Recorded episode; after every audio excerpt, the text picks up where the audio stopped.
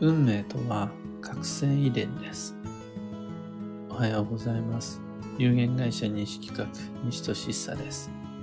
運をデザインする手帳、有機暦を群馬県富岡市にて制作しています。最新版の有機暦販売中です。お買い求めいただける店舗とウェブショップのリンクは放送内容欄に貼り付けておきます。で、このラジオ、聞く暦では、毎朝10分の暦レッスンをお届けしています。今朝は、運命というプログラムが構築される仕組みというテーマでお話を。有機暦を通して、例えば吉時期、吉方位、吉運勢など、有機暦の中に書いてあることを通して、僕たちがアプローチすることができるのは、運勢という後天的な流れです。これらどれもタイミングを変えたり、方位を意識したり、運の流れ、運勢っていうのを整えたりすることで変えることができる運勢です。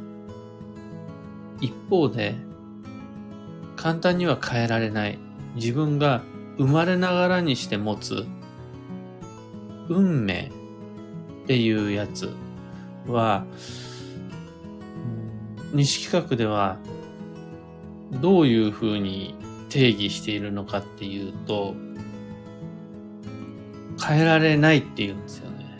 自分が生まれながらにし持つ体格、性格、才能、性別、環境などの先天的なギフトのことを変えられない運命と定義して、運勢とはまた別のものとして扱っています。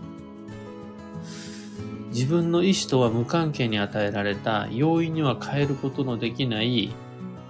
宿命とか業とか呼ばれるもの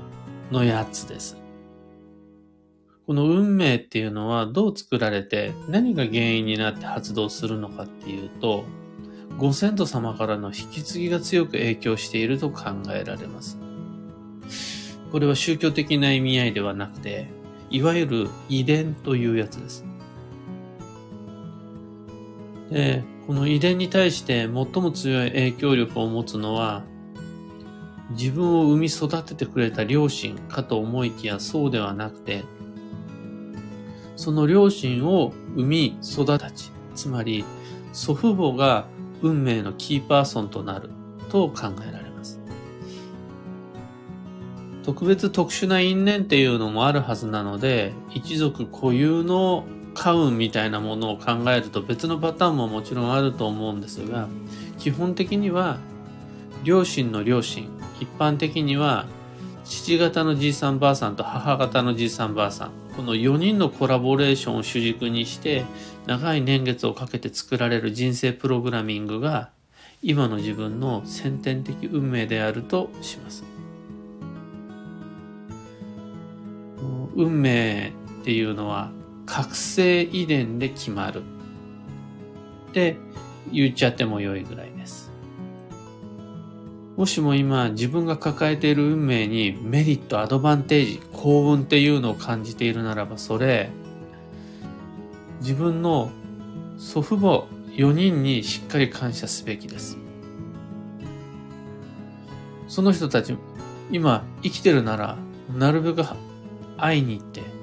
生きてる間にしっかりコミュニケーションをとっておくことで運命を維持することができます。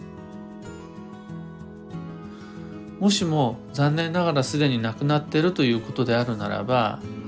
お彼岸お盆などの機会を利用して手を合わせ近況報告することで運命っていうのがさらに整っていきます。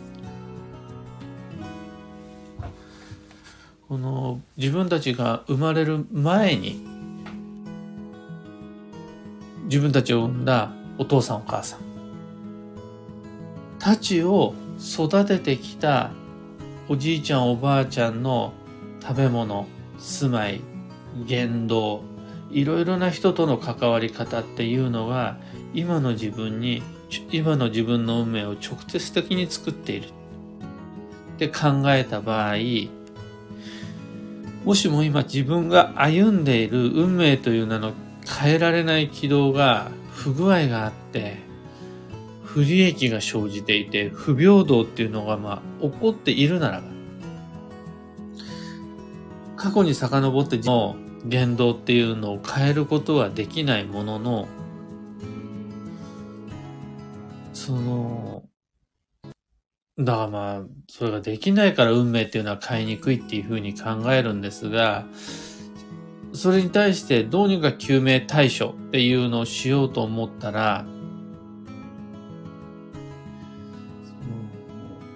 祖父母とどう向き合っていくかっていうのが鍵になります。簡単には変えられない先天的運命にアプローチするためには、じいさんばあさんとしっかり向き合っていくっていうことです。例えば、パッと思いつくのは介護か専属用です。また、じいさんばあさんたち直接手を合わせなくても、その彼ら彼女らやが残した財産の相続とか維持管理。あとは無形のものであるならば事業の引き継ぎとか整理。とは彼らが残した人脈、人間関係の改善。そこに真剣に取り組んでいくことで、運命に間接的にアプローチすることになります。変えたい運命があるならば、いかにご先祖様やじいさんばあさんと真摯に向き合っていくかっていうのがポイントになってきます。そこから先はもう本当に各家庭ごとにいろいろな方法があるし、生きてるか死んでるかによっても変わってくるので、いろいろ試行錯誤していくことになるんですが、結論としては、変えられないはずの運命って、実は変える間接的アプローチがあるっていうことです。運勢に関しては、暦を通して自分自身で切り開いていけば良いとして、運命っていうのは自分で直接的に何とかすることができないので、おじいちゃんおばあちゃん、またはご先祖様の力を借りて間接的に育て、改善していくのを基地とします。今朝のお話はそんなところです。二つ告知にお付き合いください。一つ目が有機暦ユーザーのためのオンラインサロン、運をデザインする暦ラボに関してです。定期講座のサブスクではないし、上級者限定の研究会でもありません。定期講座の方は、また別でちゃんとやってます。であとは、上級者よりはむしろ自称初心者って言われる今日方位が不安な人とか暦の読み方がわからないっていう人にこそ入ってもらえるとより多くのメリット感じてもらえるはずです。特に方位に関しては、おむすびコンパスっていう方位検索ツールを使ってもらえる、使い放題で使ってもらえるっていうのはすごくおすすめです。興味のある方は、放送内容欄に詳細説明のリンクを貼り付けておきます。二つ目の告知が開運ドリルワークショップ2023に関して。毎年恒例で、この時期にある2023年の目標設定と行動計画を練るワークショップです。料金2500円です。例えばどんなことをするかっていうと、年月日時にまでこだわった基地保医療計画を立てたりします。そこまで時間にまでこだわった旅行計画を立てるのは開運ドリルのみです。こういう専門の限られた場所で説明できるから、この時間にここに行くといいですよ、みたいなことをご提案できます。昨年度に続き今年もオンラインのみでの開催で、今はもうそのオンラインでの練習会、こんな風に受講するんですよ。またこんな基礎知識っていうのを事前に覚えておくと、スッとワークに入っていけますよなんていうのを始めています。本番の開催日程は2022年11月11日と12日の20時から2夜連続。えー、録画視聴でのご参加も可能なんですが、とにかく Facebook グループでやるっていうことが、まだちょっと戻ってる方も多いみたいで、お申し込み窓口っていうのを、この放送内容欄に貼り付けておくんですが、そちらがお問い合わせ窓口でもあります。受講への不明点、不安点、疑問点などはぜひ、このお問い合わせ窓口のブログなんですけども、コメント欄に書き込んでいただければ、僕が直接ご回答します。それ以外にお問い合わせ窓口はありません。僕がすべて一人で管理して、一人で受付をして、一人で企画、運営、講座まで全部やってるのがカイオンドリルです。それ以外のところに聞いてもわからないので、もう、心配なことがあったら、ブログのコメント欄にお願いします。そうすれば僕がすべて責任を持ってご回答します。さて本日、2022年10月の今日は25日水曜日。は、うん、女装の10月の17日目で、土曜は、1、2、3、4、5、6も土曜6日目になるんですね。まもなく土曜入りから1週間となります。とはいえ、まだまだ11月の7日まで2週間近くっていうのが不安定な土曜期間が続きます。慎重に穏やかに参りましょう。